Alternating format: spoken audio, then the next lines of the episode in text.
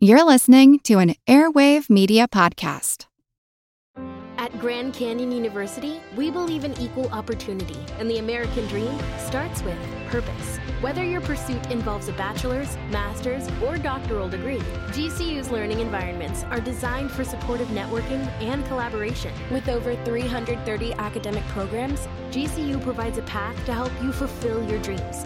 The pursuit to serve others is yours. Find your purpose at GCU.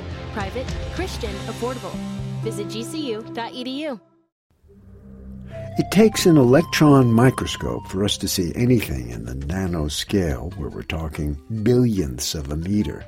But nanoscale surfaces can have useful properties, like keeping things clean.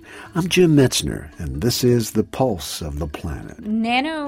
Nanoscale texturing and structures are being applied to kill bacteria. Dr. Quinn Spadola is Education Coordinator for Nanotechnology at Georgia Tech, which is part of the National Nanotechnology Coordinated Infrastructure. This is inspired by cicadas. So if you look at cicadas, on their wings, there are these nanoscale spikes.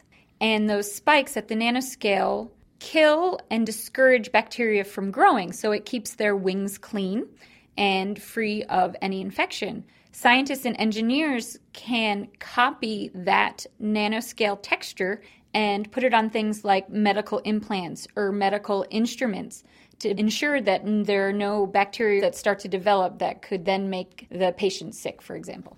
The nanotexturing on the cicada wings or on the implants, for example, they would keep bacteria from taking hold. There, one bacteria might get on there and be impaled, if we're going to go with the nano spike, and then they wouldn't have the opportunity to colonize the area. If they can't get a foothold, then they're not going to keep growing and contaminate the surface.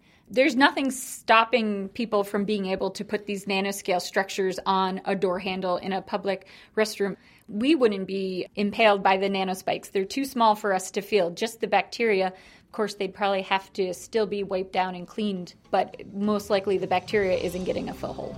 Pulse of the Planet is made possible in part by the Center for Earth and Environmental Nanotechnology and the National Science Foundation.